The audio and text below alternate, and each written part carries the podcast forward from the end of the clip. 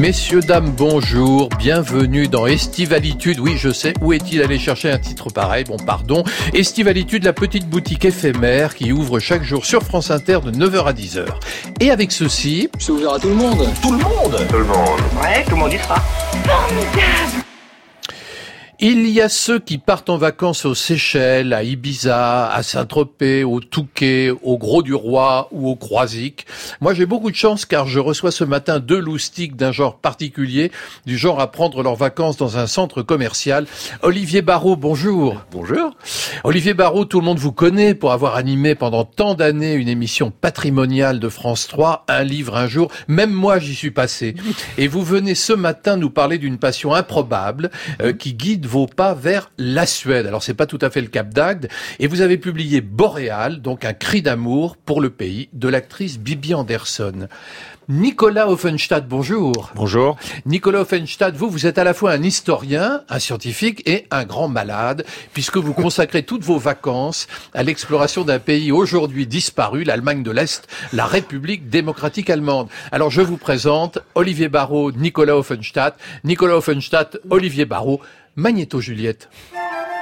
Estivalitude. Mais qu'est-ce que ça veut dire d'abord? Ça veut rien dire. Christophe Bourseiller sur France Inter. Olivier Barrault, maintenant il est temps de tout nous dire. Pourquoi cet amour immodéré de la Suède? Pourquoi la Suède, Olivier Barrault? Et pourquoi pas? Première question. Très belle Après tout, réponse. euh, d'aucuns, et notamment notre ami Nicolas, se sont épris de l'Allemagne de l'Est, qui, euh, à ses yeux, avait tous les charmes, recelait absolument toutes les, toutes les secrets et toutes les tentations.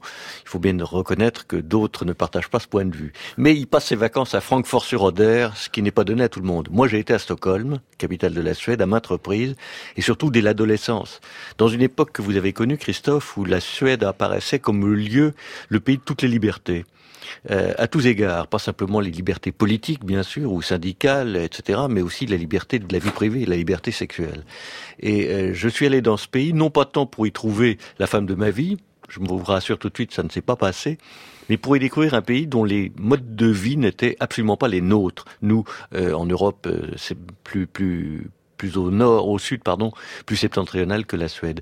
Et puis j'ai eu effectivement un coup de foudre global pour quelqu'un qui, à mon avis, a représenté ce pays admirablement, qui est l'actrice que vous avez citée, Bibi Anderson. Mais alors attendez, on va revenir à Bibi Anderson, mais alors finalement, on a l'impression que ce qui motivait votre désir de visiter euh, Stockholm, la Suède, alors que les Mmh. gens vont se baigner Mmh. sur les plages l'été, euh, c'était le désir d'aller à la rencontre de ce qu'on appelait le modèle suédois, Oui. c'est-à-dire alors les- la, la liberté sexuelle, mais aussi un modèle économique suédois. bien sûr, Et c'est un peu le modèle rêvé qu'a raté l'Allemagne de l'Est, d'une certaine façon, euh, Nicolas Offenstadt. Est-ce que le- la Suède n'est pas une Allemagne de l'Est qui aurait réussi? Oui, en tous les cas, c'est évidemment un, modèle tentant quand on a envie de, de réformer, de faire des sociétés plus solidaires. C'est vrai que euh, les, les échelles de salaire sont beaucoup plus restreintes que dans nos pays occidentaux. C'est vrai que le droit euh, des femmes est bien euh, plus assuré que dans nos modèles occidentaux. Donc, c'est vraiment des, des sociétés qui sont orientées vers le progrès. Donc, oui, Sauf que sens- l'une euh, est plutôt allée du côté d'une société répressive, la- le- l'Allemagne de l'Est, alors que la Suède, c'était quand même l'impression d'une espèce de tolérance, d'une liberté euh, sans, sans limite. Bah, la Suède a effectivement été l'archétype de la social-démocratie qui fonctionne. Euh, la Scandinavie d'ailleurs en général, parce que c'est vrai aussi de la Norvège et, de la, et du Danemark, euh, et bien sûr de la Finlande aussi. Mais euh, la Suède en a été un peu le porte-drapeau, d'autant que dans cette région de l'Europe, le pays leader, quoi qu'en disent les autres, c'est effectivement la Suède, qui a exercé d'ailleurs une certaine hégémonie. Oui, parce que vous auriez pu jeter votre dévolu sur le Danemark, la Norvège, l'Islande, la, la Oui, Finlande. Bien sûr. Et aujourd'hui, l'Estonie, la Lituanie, etc. Non, mais la, Suède est un pays qui a une très forte culture. Je ne dis pas du tout que ce ne soit pas le cas des Norvégiens ou des Finnois. Mais la, la Suède est peut-être plus en évidence. Et puis la Suède a énormément donné, à la fois au théâtre, au cinéma, à la littérature. Et comme vous le rappeliez aimablement, ce sont des sujets qui m'ont touché ou qui me touchent de près depuis très longtemps. Alors il y a aussi euh, de chez vous, Olivier Barrault, euh, une fascination pour des artistes. Pour de- Mm. votre promenade euh, en Suède, c'est aussi une promenade à la rencontre de l'art sous toutes ses Mm. formes. Et il y a une actrice dont vous avez évoqué le nom qui vous a particulièrement touché, c'est Bibi Anderson. Er. Er du på provet. Jaså? Jaha. Det var hemligheten. En sak vill jag säga dig samtidigt. Den här ungen ska jag ha. Det var klart besked? Jo, det var det.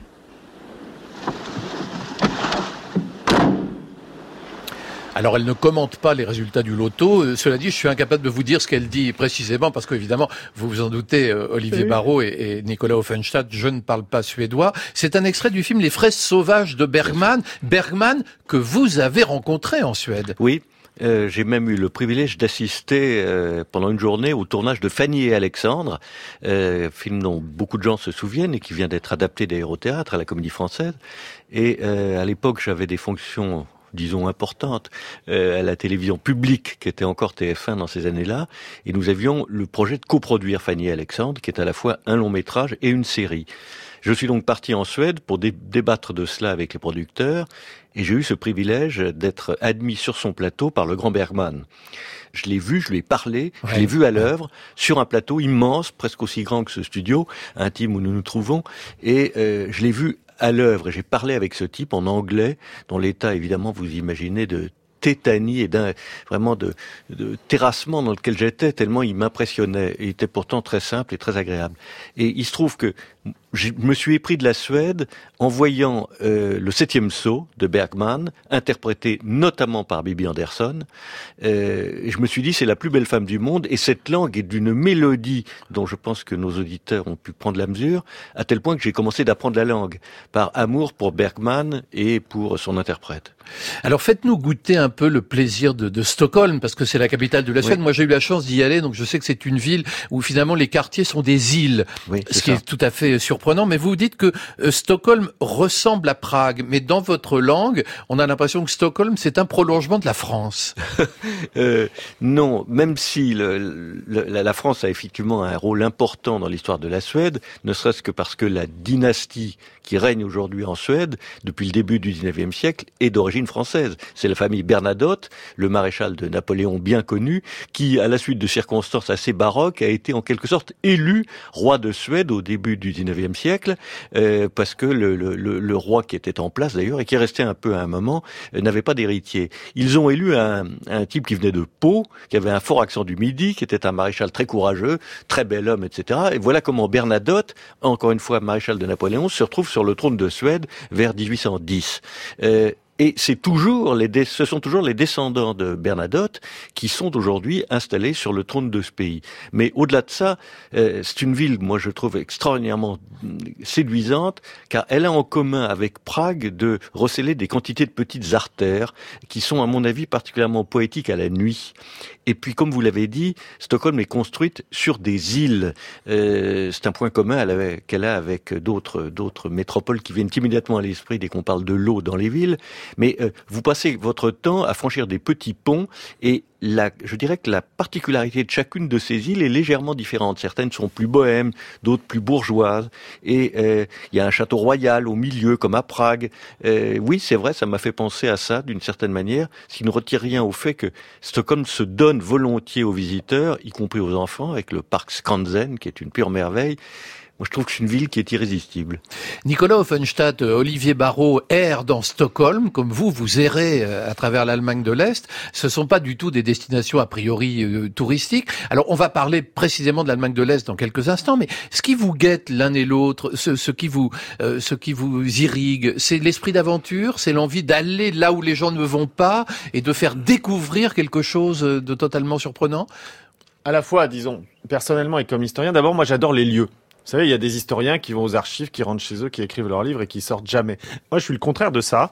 J'aime aller voir, même quand il n'y a plus rien à voir. J'ai fait de l'histoire du Moyen Âge, j'allais voir des lieux où il y avait absolument Ah oui, c'est génial. où on avait signé des traités de paix en- dans les années 1400, il y avait plus rien à voir, il y avait c'était un immeuble, c'était une rue tout à fait d'aujourd'hui. Mais moi j'ai besoin de voir, j'aime les lieux, j'aime me promener. Donc oui, il y a un goût euh, de l'aventure, il y a un goût euh, du plaisir de déambuler, il y a un goût d'aller, je comprends ce, ce goût des petites artères dans des lieux Être face à un lieu vide et se dire c'est là que s'est passé tel événement. Aujourd'hui c'est un centre commercial, aujourd'hui c'est un Peu supermarché, mais c'est là qu'a eu lieu une bataille décisive. Absolument. Voilà, ce sentiment d'historien en fait. qu'a été, moi j'étais euh, voilà, dans le centre de la France, voir où était Daladier en prison, fallait pas, fallait passer par des ronces, etc. J'en ai toujours à chaque fois, parfois la famille, donc c'est compliqué hein, comme passion. Mais moi j'aime les lieux, j'aime me promener, j'aime découvrir, et je comprends aussi beaucoup l'amour d'Olivier Barrault pour ces pays nordiques. J'ai eu la chance d'enseigner en Finlande. Ah oui. Été professeur invité à, dans une petite université qui s'appelle s'appelle Tampere. Et donc j'allais souvent à Helsinki et j'ai eu aussi un peu ce goût de déambuler dans ces dans ces dans ces régions qui sont effectivement beaucoup plus riches qu'il n'y paraît à première vue.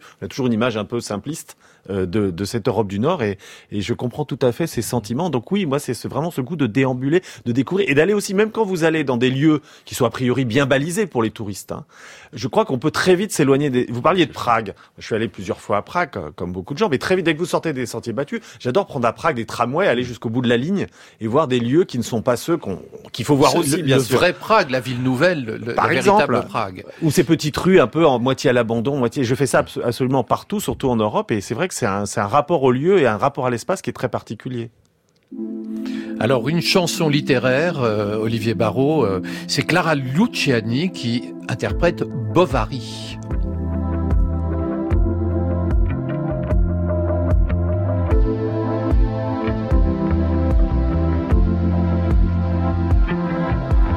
Je ne sais pas si je suis encore Sinon, quelle est cette douleur qui me hante Mon corps se balance au-dessus d'une mer immense, mais je m'accroche vous. Il ne me reste plus que quelques souvenirs d'enfance qui déjà deviennent flous.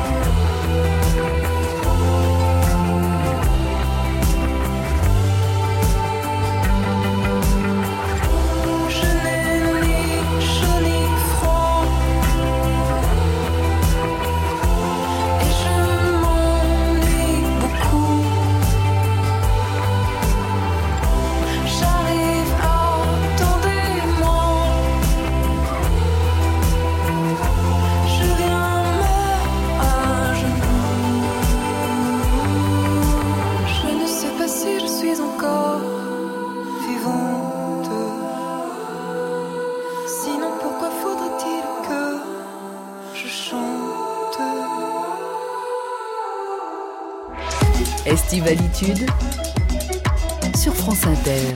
Olivier Barrault, Madame Bovary, c'est vous non, non, ça n'est pas moi parce que je vais vous faire un aveu. Je n'ai pas une passion pour Flaubert. Euh, sauf dans les trois contes, la première, l'histoire de Félicité, cette histoire absolument sublime que d'ailleurs joue non moins admirablement, ou jouait la saison dernière euh, Isabelle Andréani au théâtre de Poche. Euh, Flaubert, parlons clair, m'a toujours emmerdé. Euh, Je n'ai jamais cru à cette histoire, jamais été ému par l'histoire de Madame Bovary.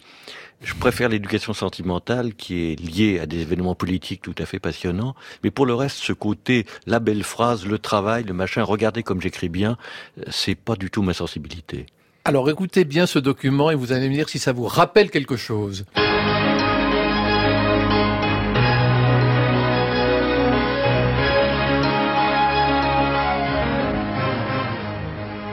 Ce gros livre de poche, c'est le 16e volume de l'œuvre romanesque complet de Georges Simenon. Georges Simenon, qui était né en Belgique et qui est mort en Suisse, est un des auteurs français les plus traduits dans le monde, car il écrivait une langue très simple, dans des intrigues linéaires, avec un regard toujours chaleureux et attentif envers les milieux décrits. Il y avait chez Simon une sympathie implicite pour les gens modestes et une défiance extrême envers la richesse. Alors d'abord, Simon, c'est euh, l'un de vos auteurs favoris, si j'ai hein, je- j'ai cru le comprendre, euh, Olivier Barrault. Et puis, Un livre un jour, c'est une émission qui a marqué les esprits, parce que c'est format très court, une minute pour un livre, qui permet finalement d'approcher un livre de façon très synthétique. C'est comme un, un pitch, on dirait aujourd'hui. Et alors, ce- cette émission s'est interrompue en 2018. Vous l'avez vécu comme une injustice? Euh, D'abord, euh, elle ne s'est pas interrompue. Oui. Euh, c'est moi qui ai quitté France 3 pour des raisons à caractère euh, calendaire, chronologique. Euh, J'ai eu 70 ans l'année dernière. Non, oui, vous allez me dire, mais on ne le croit pas. Ah non, je non, rigole. vous les non, non, pas. mais je, je suis né en 48.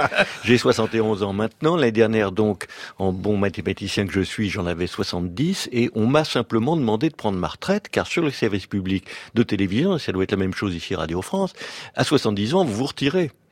Euh, j'allais dire que vous le vouliez ou non. J'aurais bien aimé que l'on me demandât de rester, mais ça n'a pas été le cas. Mon entente avec la directrice des programmes n'était pas à l'époque euh, idyllique, et je suis donc parti, la mort dans l'âme, après 6000 émissions, effectivement, qui d'ailleurs, selon les années, duraient euh, une minute et demie, deux minutes, jusqu'à trois Oui, minutes, ça variait un peu. Oui, Ça a varié, euh, les horaires ont changé tout le temps, mais c'est vrai que vous parlez, c'est très élogieux, de patrimoine. En tout cas, j'ai le sentiment d'avoir traduit en quelque sorte la, production littéraire française pendant euh, un peu plus d'un quart de siècle, ce qui est assez vertigineux. Quant à Simon, tout à fait d'accord. C'est effectivement, en tout cas à mes yeux et apparemment aux vôtres, un des auteurs majeurs du XXe siècle. C'est l'anti-Flaubert. C'est-à-dire que ça n'est voilà. pas le travail. Il nous emmerde pas, lui. non, et c'est surtout que, et- et- et- oui, bien sûr, il nous emmerde pas parce que vous êtes à pied d'œuvre dès la première ligne.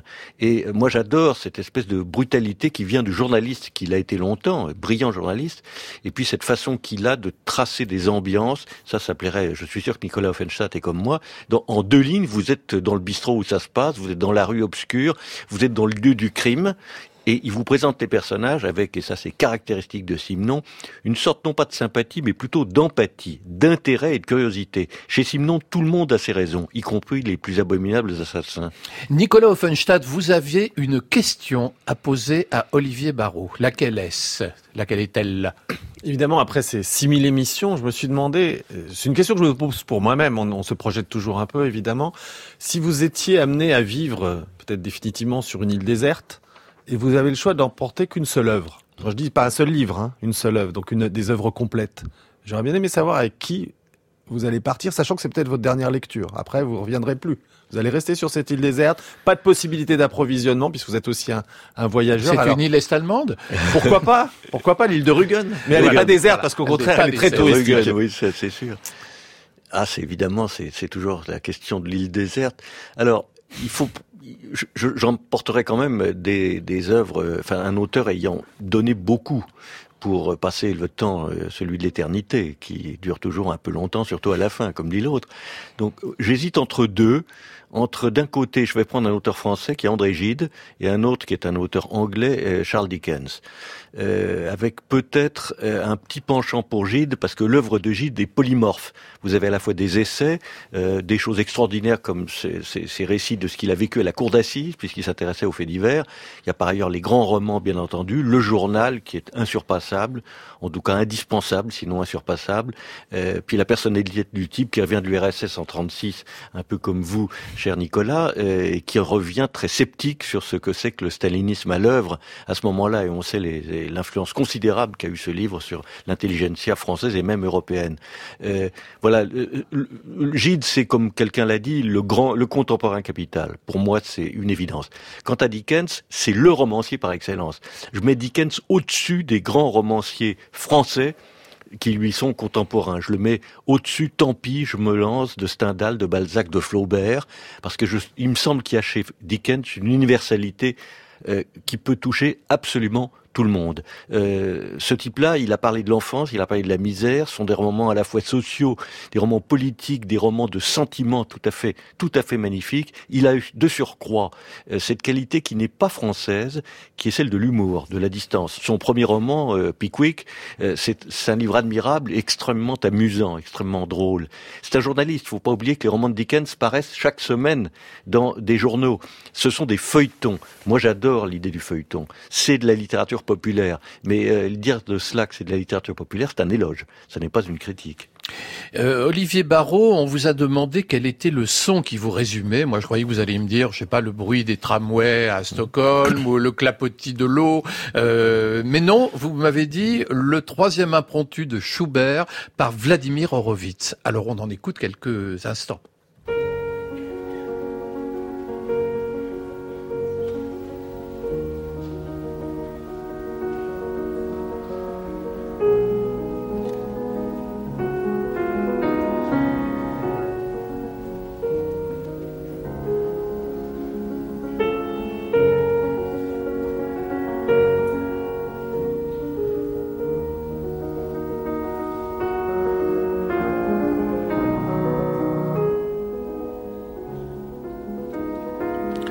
Vladimir Horowitz, c'est un peu l'antique Glenn Gould. Hein. Il, y a, il, y a, il, y a, les pianistes inspirés qui mettent leur âme sur les touches, et puis ceux qui jouent avec la précision métronomique euh, la partition. Ouais.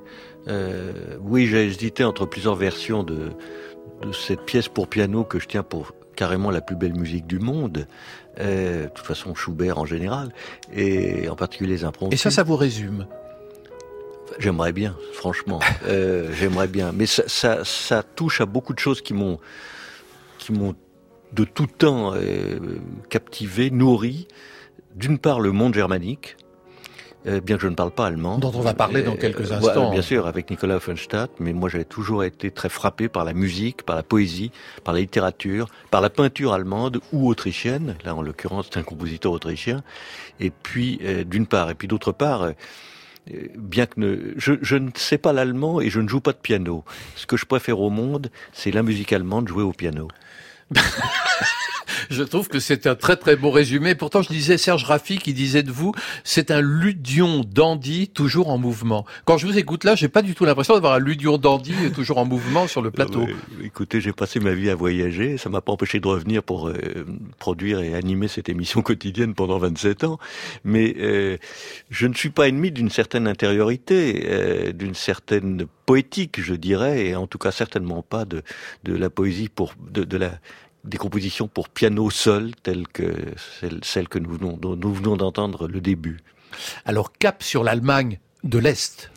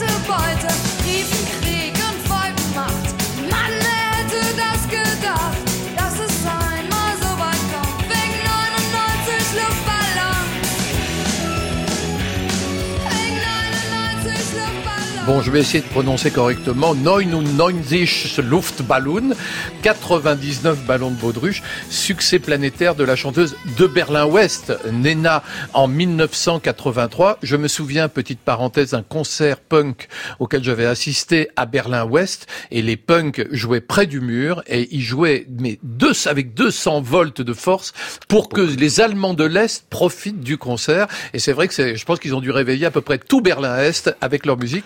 Ce groupe s'appelait The The. Alors vous l'avez compris, ce matin on visite l'Allemagne, oui, mais l'autre Allemagne.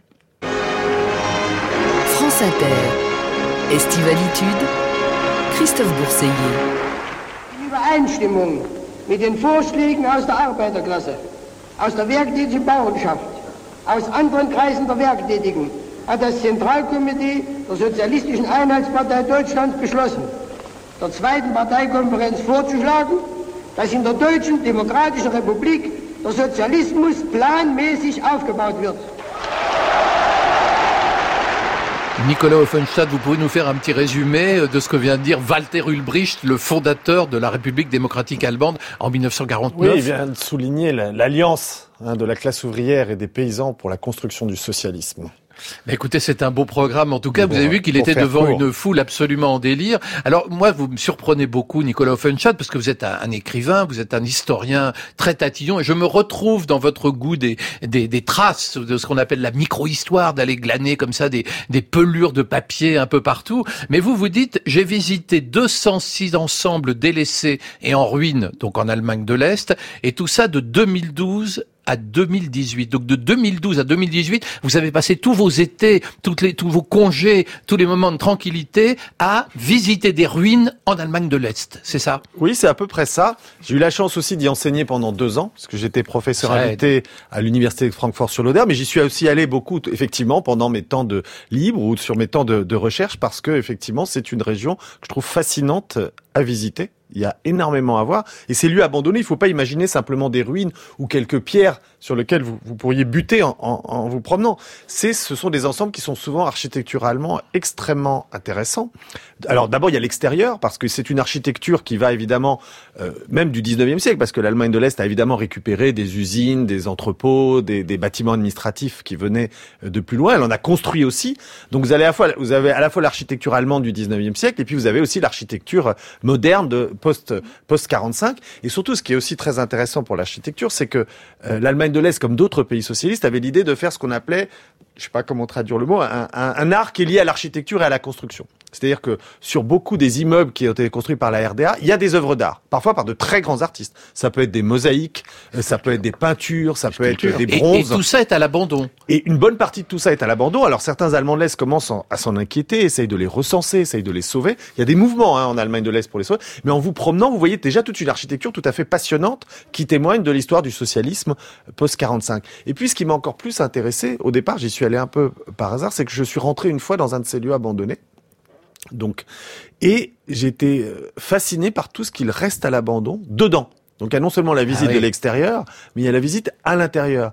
Et là, je me suis retrouvé comme basculé. On était dans ces années 2012, je m'en souviens bien de cette première fois, et euh, on est comme en Allemagne de l'Est. En C'est-à-dire- 1958. euh, oui, ou dans les années 80, juste, Ouais, ça dépend ouais. des moments, effectivement. Et vous avez des appareils qui restent de cette époque-là, comme si on avait fermé l'usine en laissant tout dedans.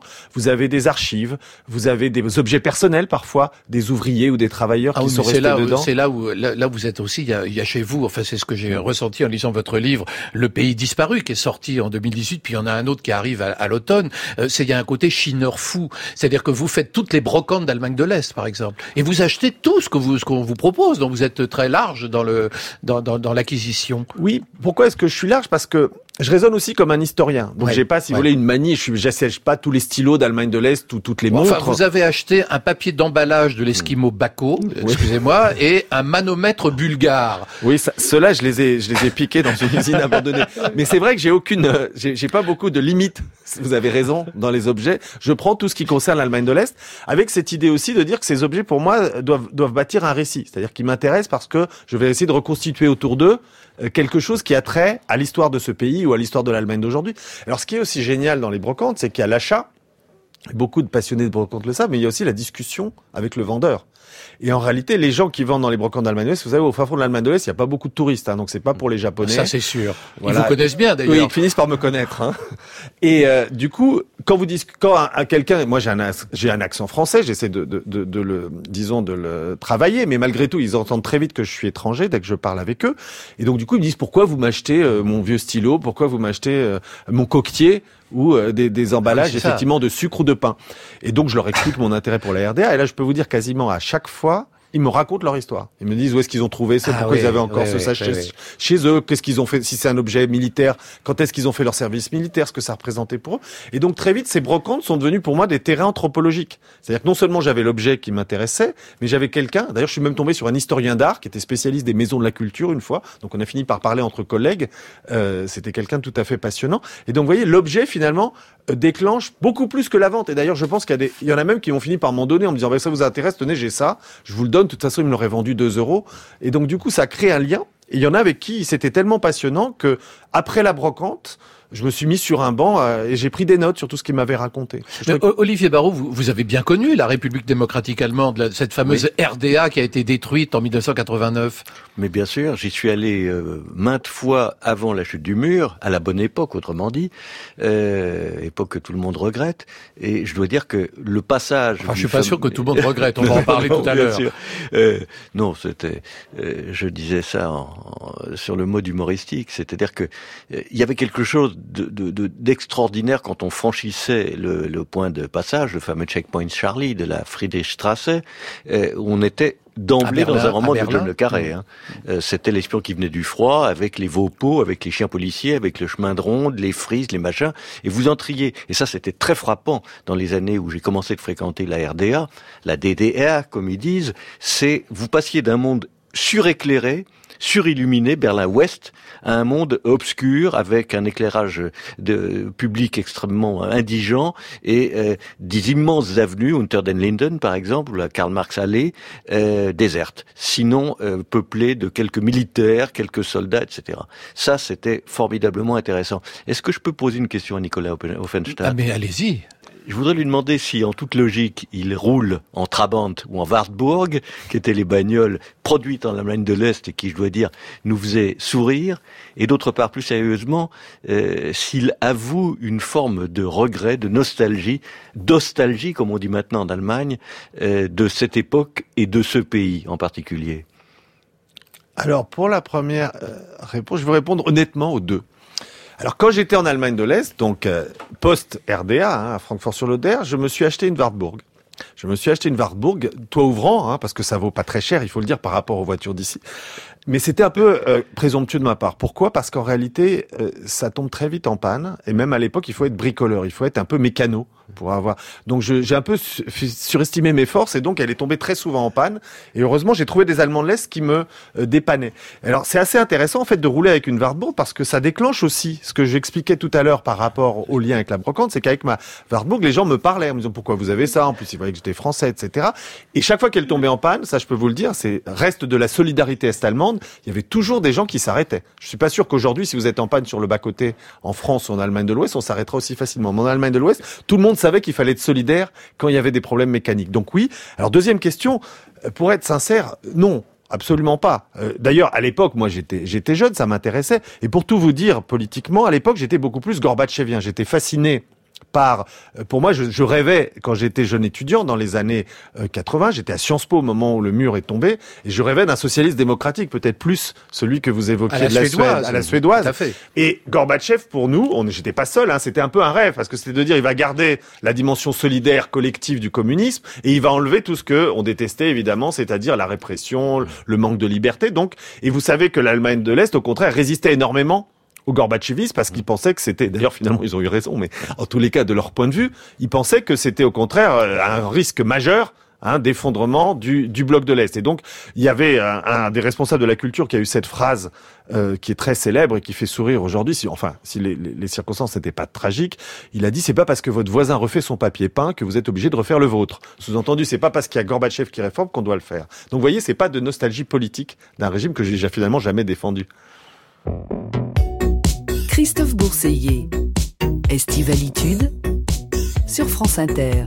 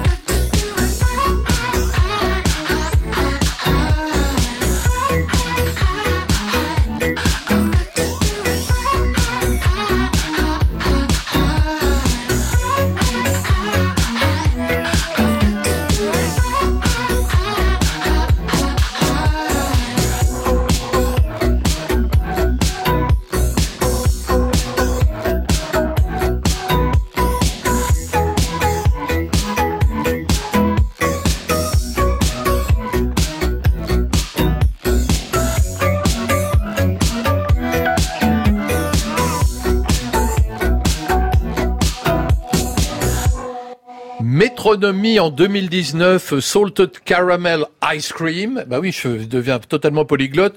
Glace au caramel salé, la programmation musicale rafraîchissante, bien sûr, est signée euh, Muriel Pérez. Dans votre livre, Nicolas Offenstadt, et dans votre travail, euh, c'est vrai que c'est toujours compliqué d'aller à la rencontre d'une dictature disparue, parce que quand on s'intéresse de très près à quelque chose, eh ben, la tentation, c'est de lui trouver des excuses. Alors c'est vrai que vous, euh, parfois, vous, vous expliquez des choses. Par exemple, vous citez quelqu'un dans votre livre qui dit, pour moi, le droit à la sécurité sociale était plus important que le droit de voyager. Alors nous, on a de la chance en France, on a les deux.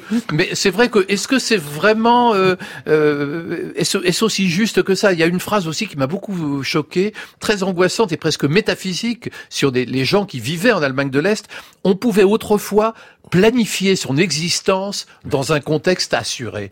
Quelle horreur Oui, quelle, quelle horreur ou pas euh, parce que euh, évidemment, le, il y a tout cet aspect répressif, bien sûr, mais il faut, il faut quand même se rappeler ce que c'est que l'Allemagne de l'Est euh, après 45 et puis après 49, la fondation de, de la RDA. Il y avait évidemment un parti qui était stalinien, qui s'est construit avec évidemment euh, sous, sous l'égide de l'URSS, mais il y avait aussi beaucoup d'Allemands véritablement antifascistes, véritablement socialistes, véritablement communistes, qui voulaient construire une autre société. Ils sortent de quoi les Allemands de l'Est? C'est pas euh, c'est pas pareil que les autres pays de l'Est. Ils sortent du nazisme. C'est des types qui ont été dans les dans les geôles d'Hitler, c'est des types qui ont été qui ont été dans l'armée allemande. Ah, certains aussi, mais pas les dirigeants peu, les dirigeants. Les dirigeants, c'est souvent, euh, très souvent, de véritables antifascistes, ce qui n'empêche pas qu'ils peuvent avoir été aussi staliniens, mm. et, et, peu importe. Mais si vous voulez, il y avait, il y avait beaucoup de gens aussi en Allemagne de l'Est qui ont voulu bâtir un socialisme, jusqu'au bout d'ailleurs, qui y croyaient. Hein, alors, et d'ailleurs qui dénonçait le parti. Vous savez, en Allemagne de l'Est, c'est assez fascinant, mais les, principaux opposants sont des gens qui sont communistes ou socialistes. C'est-à-dire que euh, ce qu'ils voulaient, c'était un régime qui le soit véritablement, pas comme celui que le SED, le Parti communiste au pouvoir. Ils ont été déçus à la chute du mur de Berlin, dites-vous, parce qu'en réalité, ils auraient voulu une Allemagne de l'Est libre, et ils se sont retrouvés, ils ont passé à l'Ouest. Vous, vous, vous montrez, euh, avec c'est extraordinaire quand vous montrez quand, quand les, les, Allemands de l'Ouest arrivent et détruisent tout ce qui peut ressembler de près ou de loin à un vestige de la société d'Allemagne de l'Est. En même temps, vous citez Margot Honecker, euh, la veuve d'Erich Honecker, qui elle-même est, disparue aujourd'hui, qui était l'un des dirigeants d'Allemagne de l'Est, et elle définit les droits de l'homme comme le droit au travail et à la formation. C'est quand même extrêmement restrictif. Non, bien sûr, il ne s'agit pas, si vous voulez, d'évaluer euh, l'Allemagne de l'Est dans son ensemble, mais de dire qu'il y avait chez, chez, les Allemands de l'Est, chez, chez, beaucoup de gens, souvent à la base, mais pas seulement, l'idée qu'il fallait construire une société plus juste, une société protectrice après tout ce qui s'était passé euh, à l'époque nazie. Et donc, il y a des choses qui sont objectives, c'est-à-dire que euh, la protection sociale, le droit à l'éducation pour tous, vous savez, bon, on peut en penser ce qu'on veut, mais les, les, les dirigeants de l'armée est-allemande, c'est des gens qui étaient fils d'ouvriers. Ça n'existait pas dans l'Allemagne impériale. Hein, ou dans l'Allemagne de Weimar. Donc il y a eu une transformation de la société avec aussi cette idée hein, qu'il faut plus de solidarité, plus de protection. Et donc évidemment, pour, pour certains, c'était des valeurs qui étaient absolument fondamentales. Et d'ailleurs, euh, il en reste quelque chose, c'est-à-dire que le système, par exemple, le système des crèches est encore bien plus protecteur aujourd'hui en Allemagne de l'Est qu'en Allemagne de l'Ouest, où il y avait quand même un, un modèle féminin. Vous savez, c'était le taux d'emploi des femmes le plus important l'Allemagne de l'Est. Donc il ne s'agit pas de faire l'apologie d'un régime dictatorial, c'est pas du tout ça. Il y a des gens qui disent vous faites ça vous pas dites du quand tout. Même, vous dites quand même euh, la, la, République démocratique allemande, la RDA, nous lègue des montagnes d'archives et non des montagnes de cadavres. Absolument. Et c'est une phrase qui vient pas de moi, mais qui a été beaucoup répétée. Oui, parce que ça, ça vient de l'idée qu'on a comparé les deux dictatures allemandes. Un des grands discours en Allemagne après 1990, c'est de dire maintenant on va traiter le passé hein, d'une double dictature. Bah, disons qu'un pays qui enferme ses citoyens, qui les empêche de sortir, de voyager, est quand même un pays dictatorial. Il y a, aucun doute là-dessus. Euh, oui, mais la question n'est pas là. La question, c'est de la comparaison avec le nazisme. C'est-à-dire l'idée de dire que ces gens de l'Est n'ont connu que des dictatures. Donc qu'est-ce que ça veut nous raconter comme histoire? Ça veut dire il y a eu les nazis, Hein, de 33 à 45, et ensuite à partir de 45, il y a eu d'abord la dictature soviétique, puis maquillée sous la forme de la RDA à partir de 49. Et le plus étonnant, hein, et c'est pour ça, il faut comprendre cette citation. Or, en RDA, euh, on massacrait pas les gens, c'était pas des nazis. Ce qui était très frappant en Allemagne de l'Est, dans la propagande, hein, parce qu'on n'a pas encore évoqué ce mot, mais Dieu sait s'il est important, c'était ce qui était mis en évidence au premier chef, c'était la paix c'était le pays de la paix, le pays qui avait rétabli, euh, euh, oui, la paix civile, etc. Il est d'ailleurs assez paradoxal de constater qu'au fond, ça a été l'argument de Franco pendant un demi-siècle aussi. Hein. Enfin, pas tout à fait un demi-siècle. La paix, la fin des conflits, la fin des morts massives, etc. C'est tout à fait impressionnant. Et puis la deuxième chose qui était frappante, enfin parmi tant d'autres que Nicolas a expliqué dans ses livres, c'était l'appropriation d'un certain nombre d'Allemands illustres et, grandioses, des gens qui avaient fait l'Allemagne et qui devenaient par les vertus de la propagande des Allemands de l'Est. Par exemple, Goethe, sous prétexte qu'il était de Weimar, qui était en Allemagne de l'Est, il était devenu un soutien par anticipation du régime. Même chose, enfin c'est extraordinaire. Euh, Bach, Jean-Sébastien, bon, qui était de Leipzig, comme on sait, autre ville de l'Allemagne de l'Est à l'époque, il était devenu, malgré lui, et euh, trois siècles plus tard, le chantre de la République démocratique allemande. Je veux dire que cette appropriation était à la fois baroque et assez cocasse. Et alors justement, je vous ai demandé la, la musique qui vous résume, ou en tout cas le son qui vous résume, Nicolas Offenstadt. Je m'attendais au bruit du Trabant, au moteur À du l'international, Trabant. hein, vous je m'attendais ça. à l'international, je m'attendais à la voix mélodieuse de Margot Honecker, et pas du tout. Vous avez proposé l'Ode à la joie, l'hymne à la joie de, de Beethoven. Pourquoi? D'abord une raison sensible, je vous le raconte très vite. J'ai été il y a pas longtemps euh, à Bruxelles. J'ai été invité par les institutions européennes par euh, pour faire une conférence sur les mémoires de la guerre de 14. Est-ce que ça peut vous dire de l'Europe aujourd'hui? Sujet sur lequel vous avez beaucoup travaillé Voilà. aussi. Et à la fin de la cérémonie, hein, il y avait aussi des choses plus officielles que les parties scientifiques. J'ai entendu euh, l'ode à la joie et, et en fait été profondément ému dans ce moment de repli nationaliste. Dans ce moment où on a les pires euh, discours sur l'autre, sur l'étranger en Europe, je me dis, mais cet appel à la fraternité, cette construction de l'Europe avec tous ses défauts, avec son caractère brinque-ballant, j'ai trouvé que c'était finalement quand même un idéal magnifique. Et donc du coup, je l'avais pas écouté depuis longtemps et ça m'a extraordinairement saisi. Je me suis dit finalement, avec cet idéal de fraternité qu'il portait au départ, est-ce que ça peut porter aussi de ce que vous parlez de l'Europe aujourd'hui? Ben, Finalement, je me suis dit finalement, cette musique, elle me touche profondément.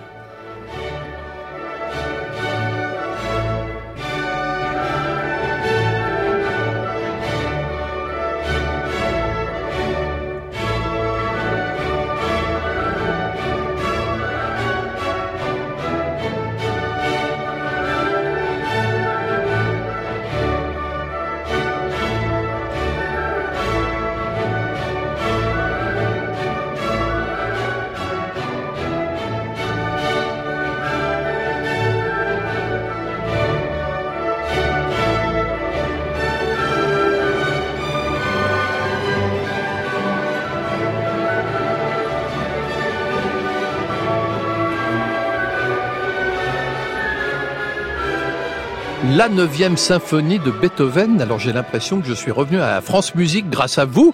L'hymne à la joie, bien évidemment, qui est aujourd'hui l'hymne européen. Alors attention, parce que maintenant on arrive à un moment crucial de l'émission. C'est celui où vous nous racontez votre plus incroyable souvenir de vacances. Tu veux que je te raconte un souvenir? Un souvenir, oh oui.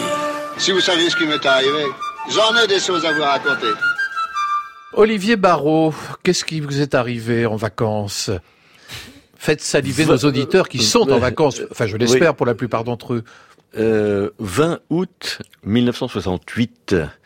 Euh, selon mes habitudes de l'époque, je suis de l'autre côté du mur, qui existait encore pour un moment, dans ma deux chevaux Citroën d'étudiant. Et je suis à Prague. Et euh, les, les rumeurs courent depuis très longtemps que, euh, selon lesquelles euh, il y aurait des conversations à Cerny, si mes souvenirs sont bons, entre d'un côté les soviétiques, Brejnev, et de l'autre le régime en place en Tchécoslovaquie, qui existe toujours, dirigé par euh, le président Svoboda et son premier ministre, dont tout le monde se souvient évidemment. Euh, Une sorte de printemps de Prague non avoué. Mais on redoute beaucoup, euh, on redoute ce qui va arriver le 22 août 68 ou le 21. Je suis dans une auberge de jeunesse Ouais. avec ma sœur et en bas dans le parking la deux chevaux. À 5 heures du matin, des bruits étranges.